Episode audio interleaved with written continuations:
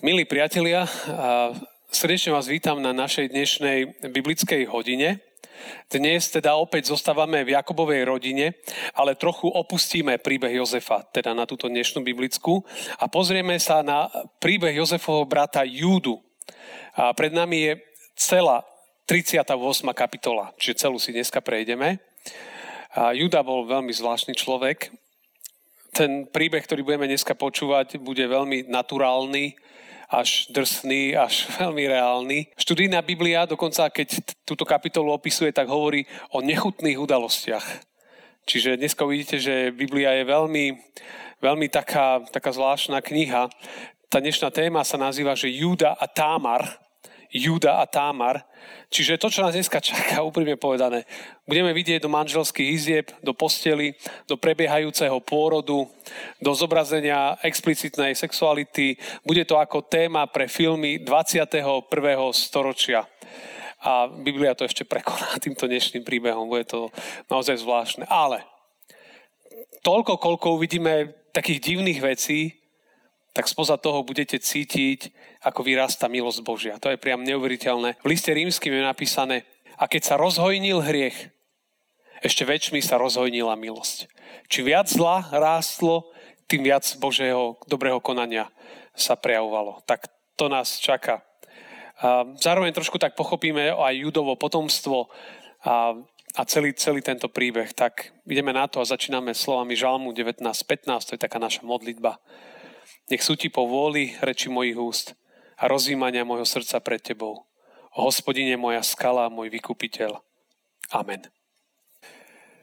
Tak, bratia a sestry, ideme teda na 38. kapitolu a budeme z nej čítať. Budeme ju čítať samozrejme po častiach, to budem komentovať, lebo je toho dosť. Tak by sme to spolu prešli, môžete sledovať a možno si zapísať nejaké myšlienky, ak otázky budete mať. E, naozaj to je zvláštne. Tak 1. Mojžišova 38. kapitola, 1. až 6. verš. V tom čase Júda odišiel od svojich bratov a uchýlil sa k istému Adulamcovi menom Chýra. Júda tam videl dceru Kanánca, ktorý sa volal Šua, vzal si ju a vošiel k nej. I počala a porodila syna a on mu dal meno Er. Keď opäť počala a porodila syna, dala mu meno Onan.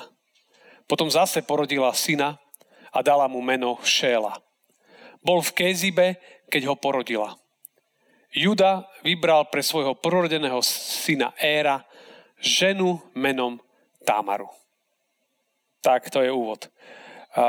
Juda odišiel od svojich bratov, teda vieme, že Jakob mal tých 12 synov, jeden z nich bol Jozef a jeden z nich tam bol medzi nimi bola Juda, jeden z tých bratov. Tu nám vidíme taký zvláštny moment, že Juda odchádza od svojich bratov. A Jozef odišiel od svojich bratov len s tým rozdielom, že Juda odchádza dobrovoľne a Jozef nedobrovoľne. Práve, práve naopak. A Králická Biblia tento text opisuje ešte takými inými slovami trošku. Stalo sa pak v ten čas, že sestupuje Juda od bratší svých. Sestupuje. A my v našom preklade máme, že odišiel. Ale presnejšie je, že zostupuje od nich. No a samozrejme, to je ten obraz, že ide dole. Že schádza dole a vlastne je to aj trošku symbolické. Že ide to s ním dole. Dole kopcom trošku. Iný preklad by to dokonca povedal ako keby, že, že odbočil alebo uhol zo správnej cesty. Hej? Či cítite už tie, tie, tie preklady toho textu, tý, tý, že odišiel od svojich bratov, jeden hovorí, že zostúpil dole, ďalší hovorí, že uhol, odbočil. To znamená, cítime už taký až, nechcem povedať, že negatívny náboj, ale, ale je to tam. Ono to tak vždy býva, že keď človek odbočí z dobrej cesty, tak potom ide na zlú cestu a tá zlá cesta prinesie mnohokrát veľa problémov. Ale ako nás tento text učí, že aj keď človek zíde na zlú cestu, Pán Boh ešte ho vie vrátiť a, a použiť si aj tú jeho zlú situáciu. No, v tom texte čítame, že sa uchýlil k istému Adulamcovi menom Chýra. A ten Adulamec Chýra, to bol jeho kámoš, jeho priateľ, lebo neskôr budeme čítať, že zašiel za svojim priateľom Chýrom Adulamským. To znamená, že mal nejakého kamoša tam. Adulam Adulamský. A Adulam je vlastne mesto juhozápadne od Jeruzalema. Kedy si dávno to bolo kráľovské mesto. A, no a keď tam prišiel, a, tak videl tam dceru Kanánca. Hej, muža, ktorý sa volal Šua, ten mal svoju dceru. A tam je napísané, vzal si ju a vošiel k nej. No, prvé, čo sa tam stalo, je, že, že vôbec si všimol Kanánku. My vieme, že, on, že židovský národ, on mal tam napísané, že, že s Kanáncami sa nemali miešať.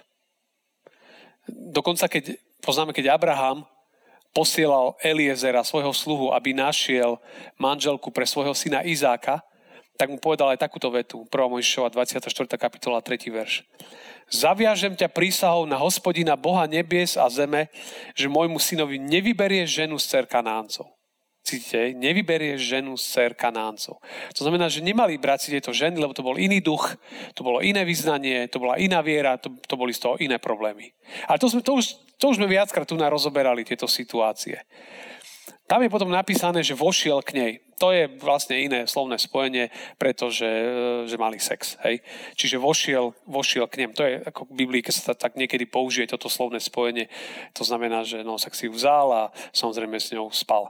A to, čo je napísané, potom, že i počala, samozrejme otehotnela a porodila mu syna. Tak, tak ten prvý syn sa volal Er, potom opäť počala, narodil sa druhý syn, dostal meno Onan, a potom sa narodil tretí syn, ktorý sa volal Šéla. A, a boli, boli v tej situácii v tom čase v Kezibe, keď ho, keď ho vlastne porodila. Kezib to bolo asi mestečko 5 kilometrov od Adulamu. A to mesto Kezib v preklade znamená klamstvo alebo podvod. To celé také územie tam bolo všeličoho. Dobre? A No a tam je napísané, že Juda vybral pre svojho prorodeného syna Éra ženu menom Támar. To je veľmi zaujímavá, jej meno znamená Palma a tiež to bola Kanánka. Si máte ten moment, že, že kto si vyberal manželku, že si nevyberal syn, ale vyberal rodič. Keď rodič vyberá, tak to má svoje čaro. Ale, ale v tých časoch samozrejme to, to bol taký, tak sa to robilo neviem ako to, ktorí ste vy starší, či keď ste sa ženili, vydávali, či ste si vyberali vy, alebo bolo určené, ako to bude. To, to môžeme potom porozprávať. Hej, no ale však to by bolo zaujímavé. Ale po nahrávke.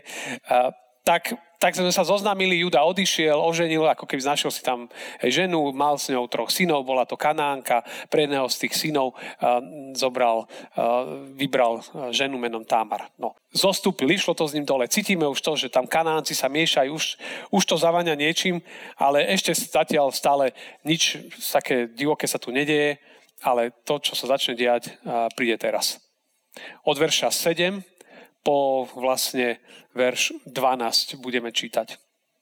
Ale Judov prvorodený ér sa nepáčil hospodinovi. Hospodin mu vzal život. Tedy Juda povedal Onanovi, vojdi k bratovej žene ako švagor a uzavri s ňou povinné manželstvo a tak vzbuď potomstvo svojmu bratovi. Onan však vedel, že potomstvo nebude jeho, preto púšťal semeno na zem, kedykoľvek vošiel k žene svojho brata, len aby nedal potomka svojmu bratovi. Hospodinovi sa nepáčilo, čo urobil a jemu vzal život. Tedy povedal Júda svojej neveste Támare, ostaň ako vdova v dome svojho otca, kým nedorastie môj syn Šela. Pomyslel si totiž, aby nezomrel aj on ako jeho bratia. Támar teda odišla a bývala v dome svojho otca. Po dlhšom čase zomrela Judovi žena, dcera Šuova. Keď sa Judovi skončil smútok, zašiel so svojím, za svojím, so svojím priateľom Chýrom Adulámským ku svojim strihačom oviec do Tymy. Tak tu už to začína byť eh, veľmi zaujímavé a poďme sa na to, na to pozrieť. No, tak začína slovami, že prvorodený Er sa nepačil Bohu, vzal mu život. Veľmi jednoduchá veta. A teraz môžeme rozmýšľať, fíha, že ten pán Boh je nejaký prísny, že sa tam stalo. A Biblia to nedefinuje presne, čo sa stalo, ale viaceré významy mena Ér uh, trošku ako keby naznačujú, že jeho meno znamená hriešný, bezbožný. To znamená, že ten Ér nebol celkom v poriadku človek. Hej, v tých, tých božích meritkách, aj keď sa mi nezdá, že všetci ostatní boli v poriadku, ale uh, každopádne Ér, uh, židovskí vykladači hovoria trošku, že, že nechcel mať so svojou ženou deti, aby nezničil krásu svojej ženy. hej, no, taká židovská teória jedna, a, tak ho pán Boh potrestal. No, to je jedna z možností. A, to, čo ale viacerí hovoria, keď to vlastne skúmajú, hovoria, že Er bol jednoducho zlý človek a odplata. Poznáme, že v rímskym 6.23, lebo odpla, odmena, hej, to slovičko, odmena za hriech je smrť. To znamená, že zlo musí byť potrestané. Každopádne bol to zlý človek, takto vyzerá, kvôli tomu bol potrestaný ten Er. Zomrel. No, čo sa dialo ďalej, samozrejme, keď mu zomrel jedno prvý, prvý syn, tak uh, Júda hovorí ďalšiemu svojmu synovi Onanovi, no tak to musíme urobiť tak, že ty vojdi k bratovej žene ako švagor a uzavri s ňou povinné manželstvo a vzbuď potomstvo svojmu bratovi. Čiže chcel, aby bolo zachované potomstvo ich rodu, lebo zatiaľ nevidíme, že by tam mal Juda deti, to znamená, že hrozilo, že jeho rod vymrie, tak vlastne hovorí svojmu ďalšiemu synovi, že proste ty musíš s tou jeho ženou a jednoducho tou Tamar musíš sa si zobrať a, a mať s ňou dieťa. Tým zachováme naše potomstvo, nášho rodu. Hej, čiže toto je, tu nastupujeme na, na pôdu niečoho, čo Biblia pozná ako povinné manželstvo alebo levirát. Levirátne manželstva. Levir rovná sa švagor. Hej, čiže napríklad 5. Možišovej 25. kapitole, verš 5-6 máme napísané. Ak bývajú bratia spolu a jeden z nich zomrie bezdetný, nech sa žena zomretého nevydá mimo rodiny za cudzieho. Jej švagor nech vojde k nej a vezme si ju za ženu zo švagrovskej povinnosti. Prorodený, ktorého mu porodí, poniesie meno jeho zomrelého brata, aby nebolo vytreté jeho meno z Izraela. Či vidíte, že v židovstve to bolo, to bolo niečo uh, normálne. Aj v príbehu napríklad o Rút to tak bolo podobne. Čiže manželka nebohého si vezme za muža brata nebohého a prvé dieťa, ktoré spolu splodia, bude pokladané za potomka toho nebohého a vlastne ten nebohý bude mať ako svoje potomstvo. A bude tam dedictvo, ten prorodený a tak ďalej. Samozrejme vieme, že za štandardných podmienok to nemalo platiť, že brat ide za ženou hej, svojho brata, keby žil. To, to, rozumieme aj tejto situácii. To je iba pri smrti, ak tam zomrie. No tak e, on teda poslúchol, ale to, čo robil, je samozrejme vec, ktoré Biblia nepíše na každej strane. Čiže Onan vedel, že potomstvo nebude jeho. Hej, to znamená, on vedel, že ak ona otehotne kvôli mne, tak vlastne ten môj R, starší bol prvorodený, takže potomok, ktorý bude mať ten ona so mnou, bude vlastne dediť, tak ja vlastne nebudem mať nič z toho. Takže vlastne vidíme tú prvú antikoncepciu. Dobre, ak to tak môžeme povedať, sa to volá, že coitus interruptus. Čiže voš, kedykoľvek, hej, preto púšťal semeno na zem, kedykoľvek vošiel k žene svojho brata, len aby nedal potomka svojmu bratovi. Som hovoril, no, že tieto príbehy tu budú divoké. A hospodinovi sa nepačilo, čo urobil a vzal mu život. A my vieme, že v tom čase platilo to staré biblické, potom ich pán Boh požehnal a riekol plote a množte sa. Hej, či Biblia nejak nerieši antikoncepciu, to, čo riešime dneska. Tedy to bolo úplne normálne, to znamená, ak sa dvaja zobrali, tak koľko detí to bolo, tak bolo. Hej, čiže ten taký, taký zvláštny obraz tu je a on neposluchol a vidíte, že mal, mal cieľ. To nebolo, že on mal zištný cieľ, prečo to robil. Robil to preto, aby tam neboli nejakí potomkovia a aby nikto iný nemusel dediť, ale on. Viete, niekedy si myslíte, že vybabrate so systémom. No ale systém vybabral s ním. Lebo jednoducho vám povedal, tak, tak táto hra tu nebude. A zobral mu život. Si predstavte obidvaja títo bratia mŕtvi. A, a to je, to je veľmi, veľmi zvláštne. Hej, ten onan, odtiaľ sa, odtiaľ sa trošku chytilo to slovičko onania, masturbácia a tieto veci. A to je trošku iné. Hej, to je nejaké dobrovoľné uspokojovanie sa. Toto je uh, úplne iný akt, hej, ktorý on tu narobil. Ale to, čo robil, jednoducho nebolo správne. Pánu Bohu sa toto nepáčilo. Takto to robiť nemal. Čiže ak bol vypočítavý, tak sa mu to iba vrátilo. A takisto zomiera. Tak si predstavte, ten údaj tam, dvaja synovia mŕtvi. Čiže tu hrozila smrť vyhnutie rodu Judovho a čo Juda teda začal robiť, hovoril svojej neveste Támare, ostaň ako vdova dome svojho otca, kým nedorastie môj syn Šela. Pomyslel si totiž, aby nezomrel aj on ako jeho bratia. Támar teda odišla, bývala dome svojho otca. Čiže on je ako keby hovorí, že počkaj, kým dorastie ten môj tretí syn a toho si vezmeš za, za muža. Ale my vidíme, že, že on, jeho, on ho vlastne nechcel dať. Prečo? To je otázka. Niektorí aj hovoria kvôli tomu, že, že sa bál, že to je nejaká čierna vdova, ktorá mu zabije aj tretieho syna. Hej? A že proste, proste pri nej zomreli už dvaja. Ale tá chudák Tamar to, to, to nebola v tom, ako, že rozumiete, čo myslím, vinná. A, takže on vlastne on z ňou chcel vybabrať. Tamar zostala ako vdova, zomreli dvaja mužovia. A, celé celé to nejaké také, celé také nejaké zvláštne, tento moment. A to, čo robili, nebolo, nebolo, jednoducho, nebolo jednoducho správne. A čo sa dialo ďalej? Tak potom ide, po dlhšom čase zomrela Judovi žena. Tak ďalšia smrť. Hej?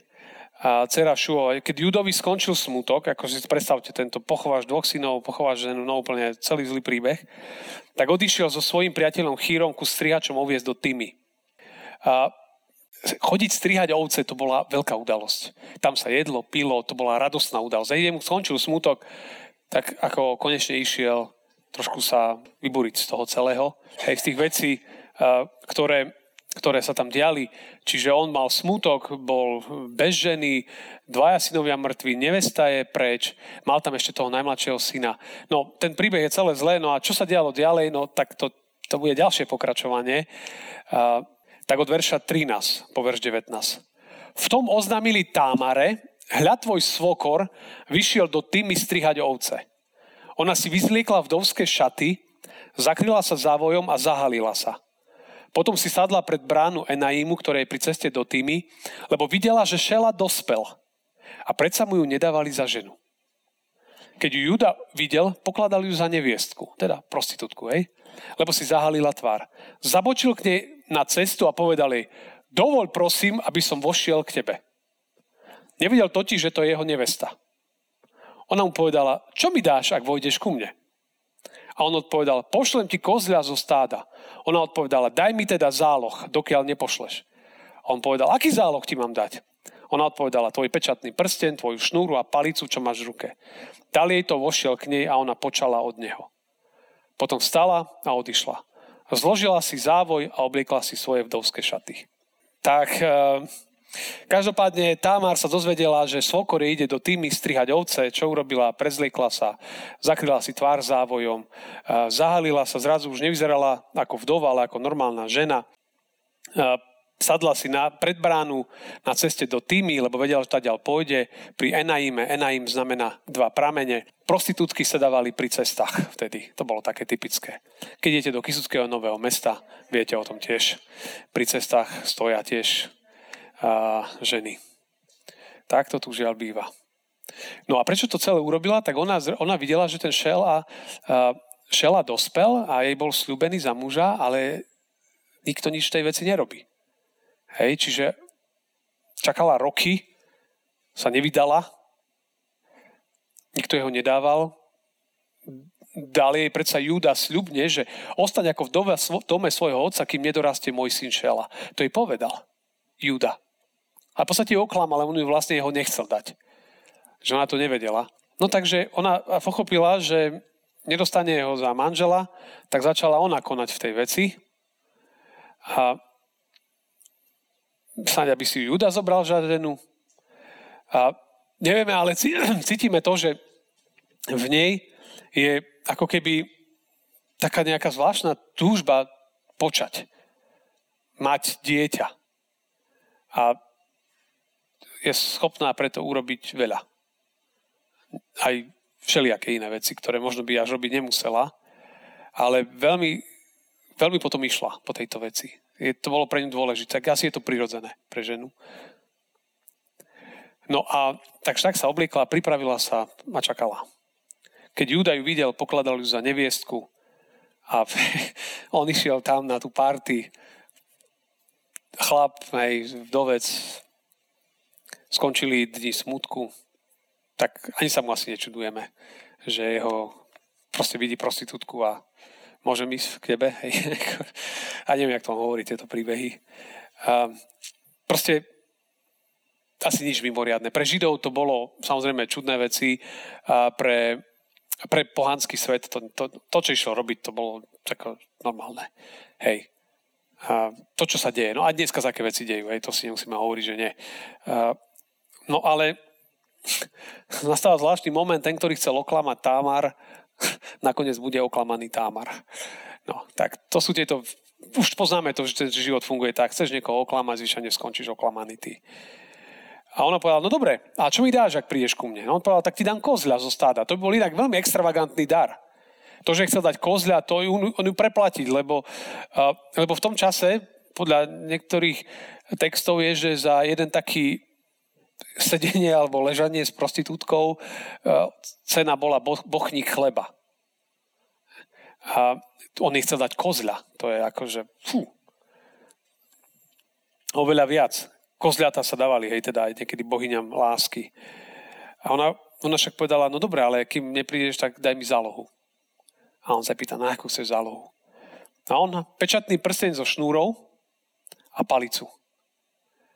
A to v podstate ako keby jej dal svoj občiansky alebo svoj pas. To boli identifikačné znaky tam bola ako keby pečiatka. To, viete, ako keby dáte niekomu, že do založne občiansky, alebo ja neviem čo, hej, že, alebo pas. Čiže on takú vec urobil, že dal celkom vážnu vec, jej tam dal do zálohy, tak ja neviem, že, kde bol, čo rozmýšľal. A dal jej to, vošiel k nej, mal s ňou sex a ona počala. Nej. Tak potom stala, odišla Zložila si závoj, obliekla si vdovské šaty a ideme ďalej. To je proste. Uh, no a to, čo sa samozrejme dialo ďalej, je, že uh, Judá však splnil svoj sľub, poslal kozľa po svojom priateľovi Adulamovi s tým, aby vyzvihol záloho do tej ženy, ale nenašiel ju. Pýtal sa mužov onoho miesta, kde je tá sakrálna neviestka z cesty pri Enaime. Tí však odvetili, tu nebola nejaká sakrálna neviestka. Vrátil sa teda k Judovi a povedal, nenašiel som ju a aj ľudia okolo toho miesta hovoria, že tam nebolo sakrálnej neviestky. Vtedy povedal Juda, a nech si to ponechá, aby sme nevyšli na hambu. A hľa, ja som poslal toto kozľa, ty si ju však nenašiel. Hej, čiže on ten svoj sľub chcel splniť, poslal, zistili, že nenašli.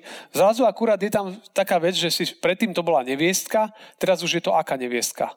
Sakrálna. Je? Čiže to, to už je také iné. V tých, v tých pohanských náboženstvách boli, pri chrámoch boli prostitútky.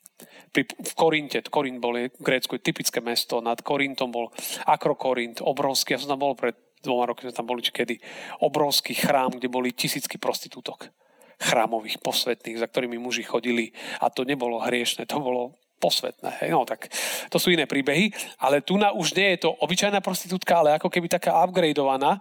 Hej? Čiže on ju už nevolá, že obyčajná, ale sakrálna, čiže nejaký vyšší status mala. Tak neviem, či sa, sa hambil povedať, že som bol iba za obyčajnou, tak to navýšil. Ale každopádne nenašli ju a zrazu všetci hovorili, to taká nie je. O čom rozprávame? A tak on povedal, a dobre, dal som chcel dať kozľa, dobre, nechajme to tak. No ale tam by sa povedal, že storka končí.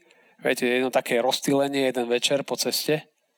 To tak býva, že jeden, a iba takú maličkú vec. Iba raz si vypijem a idem za tým autom, sadnem do toho autička, však nikto ma neuvidí. No ten raz niekde nabúraš, alebo ten raz niekoho ťa policajti stopnú, ten raz stačí. A, no, tak on raz bol, počala. Od verša 24 po verš 30. Ale o tri mesiace oznámili Judovi. Tvoja nevesta Támar sa dopustila smilstva a zo svojho smilstva aj počala. Na to povedal Júda. Vyvedte ju a upalte. Keď ju vyviedli, odkazala svojmu svokrovi. Počala som od toho, komu patria tieto veci. Povedala, pozri prosím, či je tento pečatný prsteň, táto šnúra a palica. Keď ich Júda poznal, povedal, fú, spravodlivejšia je ako ja, pretože som ju nedal svojmu synovi Šelovi. Ďalej sa však nestýkal. Keď prišiel čas porodu, ukázalo sa, že bude mať dvojčata. Keď rodila, jedno vystrčilo ruku, baba ju chytila, priviazala mu červenú niť na ruku a povedala, tento vyšiel prvý. Keď už však stiahol ruku späť a vyšiel jeho brat, povedala, čo za trhlinu si to urobil? A dali mu meno Perec. Potom vyšiel jeho brat, ktorý mal na ruke červenú niť. Tomu dali meno Zerach. Tak ďalší príbeh vrcholí, vyslovene. Celé to graduje. Tak po troch mesiacoch, to je ten trimester, nie? Prvý. Po troch mesiacoch, čo je dosť skoro, ale dvojčata, takže, no ale každopádne po troch mesiacoch, fú, vyšlo najavo, nevesta, Júdova, tehotná. To není možné, však to je vdova, nemá žiadneho muža, ona za niekým bola. Tak toto je prúser Júda, toto sa stalo. Upáliť. Hrdina, ne? Upáliť. Hneď. A keď ju vyviedli, teda išli upáliť, a, a teda ešte to, že ten, ten spôsob upálenia, tak to napríklad 3. Mojžišova 21.9 to pozná. Ak sa dcera niektorého kniaza znesvetí smilstvom, znesvetí tým vlastného otca, nech je spálená. Hej, čiže, čiže také veci sú poznané. A, a tak zrazu ten, ktorý toho veľa spáchal, sa zrazu stáva sudcom. Niekedy je ľahké súdiť druhých, človek nevidí vlastné súdy a zlyhania. A teraz v podstate bola pre neho dobrá príležitosť sa aj zbaviť, lebo sa v podstate aj bálo syna. To bolo ako keby taká zvláštna, zvláštny priestor, že, že proste dať ju preč, preto bol také radikálny, hej, že spálte ju hneď, lebo by to, by to uzavrel s ňou, hej, a možno by ten šula si mohol zobrať inú ženu a pff, by zachovali rod. Ona bola nebezpečná, dvaja už pri nej zomreli, hej. A No lenže ona zrazu ukázala tie veci, prsteň, šnúru a palicu. A koho to je? A on to vlastne pochopil. A priznal svoju chybu, hej, že spravodlivejšia je táto žena, jak ja. Toto, je, toto viacerí hovoria, že toto je dôležitý moment po týchto všetkých divokých udalostiach v judovom živote, že tu sa Juda pribrzdil. Že pokánie, ako keby, že si uvedomil, že ona je spravodlivejšia, že, že viacerí vnímajú, že aj budeme počuť neskôr, že Júda, ako už keď sa správal ďalej medzi Jozefovými bratmi, že veľmi tak inak už rozprával Júda. Toto hovoria, že bol taký zvláštny moment, táto chvíľa, kedy vlastne chcel svoju nevestu dať upáliť a vlastne zistil, že, že vlastne on z neho spal. No a celý ten príbeh. Ale už potom ju ako sa z ňou nestýkal, hovorí text. No a otázka je, že čo sa dialo potom? tak samozrejme tehotenstvo bežalo a teraz čakala dvojčata. Už to poznáme v Biblii. Izak s Rebekou čakali dvojčata koho? Ezava a Jakoba. Hej, čiže toto je... Dvojčata v Biblii celkom sa stávajú. A, a teraz sa majú narodiť dvaja, dve deti.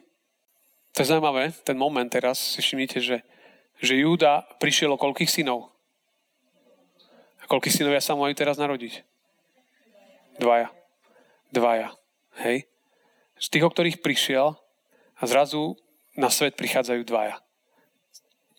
Zvláštny, zvláštny moment. A, hej, a teraz ten, ten, ten opis pôrodu, to je proste, že keď to bolo sfilmované, tak ďakujem pekne. Hej, ale že a, to bolo veľmi silné. To znamená, keď rodila jedno, vystrčilo ruku, oni vedeli, že dvojčatá rýchla červenú šnúrku, kvôli tomu, aby bolo jasné, že to je prvorodený, že ktorý to je z tých, z tých detí, po ruku stiaľ, no, nebudem to tu opisovať, ale jednoducho, uh, jednoducho, aby bolo jasné, lebo kto je prvorodený, tak na ňo idú tie práva prvorodeného. Tam to je vážna vec. Pre nich to bolo veľmi dôležité, kto je prvorodený. Tá baba pôrodná chcela, aby bolo jasné, kto tu je prvorodený, ale on sa, Biblia hovorí, že stiahol, namiesto neho sa narodil prvý ten druhý, ten mladší. A znovu máme príbeh, že, že mladší nad starším. Ten starší sa volal Zerach, čo znamená svit, svitanie. Ten, ten mladší sa volal Perec. A to bolo, bolo veľmi zaujímavé. A, a tak sa narodili obaja. Perec a Zerach. Nakoniec Júda ako keby má jeho rodina potomstvo. Zrazu sa tam narodili ďalší, jemu, jemu ďalší dvaja synovia. V podstate neskôr tí dvaja budú najvýznamnejšie čeľade kmeňa Júdu. No opäť tu máme Ezava, Jakob, Jakob prebehol. Ezava, Menase, Efraim, to budú Jozefovi synovia, s nimi budeme neskôr. Tam tiež bola presne táto výmena mladší a starší. Perec, trhlina. Perec teraz ako celý tento príbeh tu máme pred sebou, úplne bláznivý príbeh. A treba povedať niekoľko vecí v závere.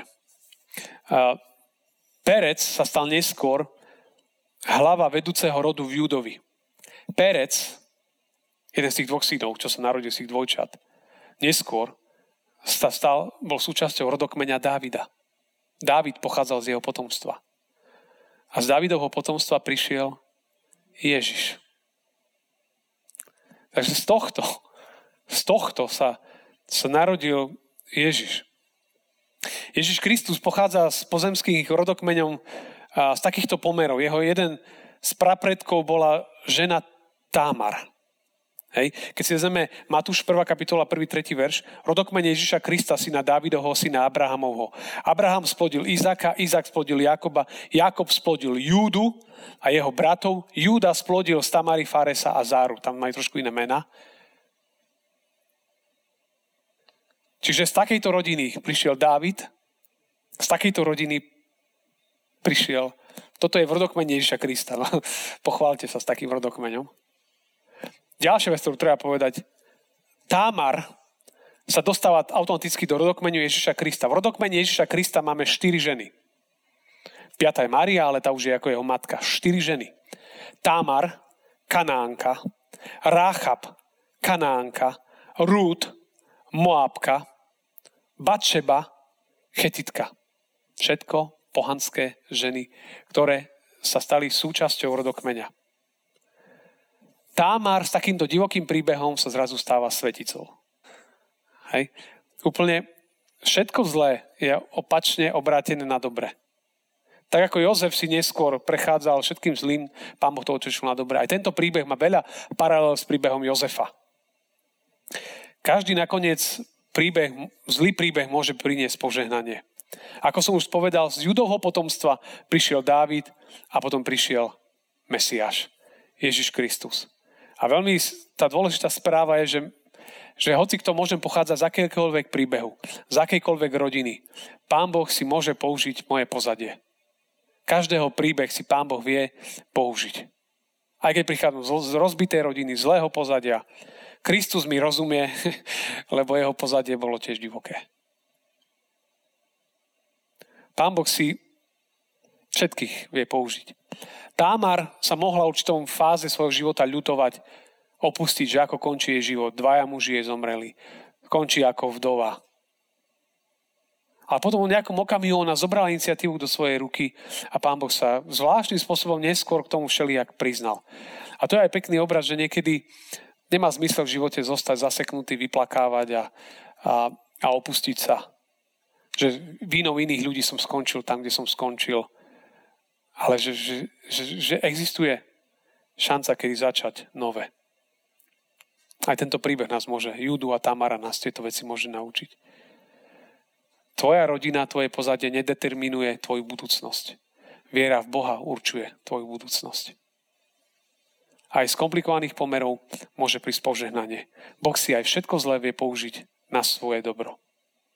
A to je nakoniec dobrá správa z tohto divokého príbehu tu ten príbeh končí a v ďalšej, ďalšej časti my sa prichádzame do príbehu Jozefa v Egypte. A tam, ako bude pokračovať jeden príbeh. Ale tento príbeh bol tiež dôležitý a naučil nás veľa lekcií. Amen. Pomodlíme sa. Pane, ďakujeme Ti, že aj takéto príbehy Ty môžeš si použiť na svoju čest a slávu. Ďakujeme, že nás veľmi veľa učíš aj z tohto príbehu. Ďakujeme, že Tvoja milosť je viac ako všelijaké takéto príbehy a že, že mnohé zlé veci ty vieš obrátiť na dobré a že milujúcim Boha všetky veci slúžia na dobro. Tak ochraňuj aj nás, že kedykoľvek, keď budeme aj v zlých situáciách, aby sme tam nezúfali, ale aby sme ti verili a dôverovali, že máme nádej a budúcnosť, lebo nám ju ty dávaš. Amen.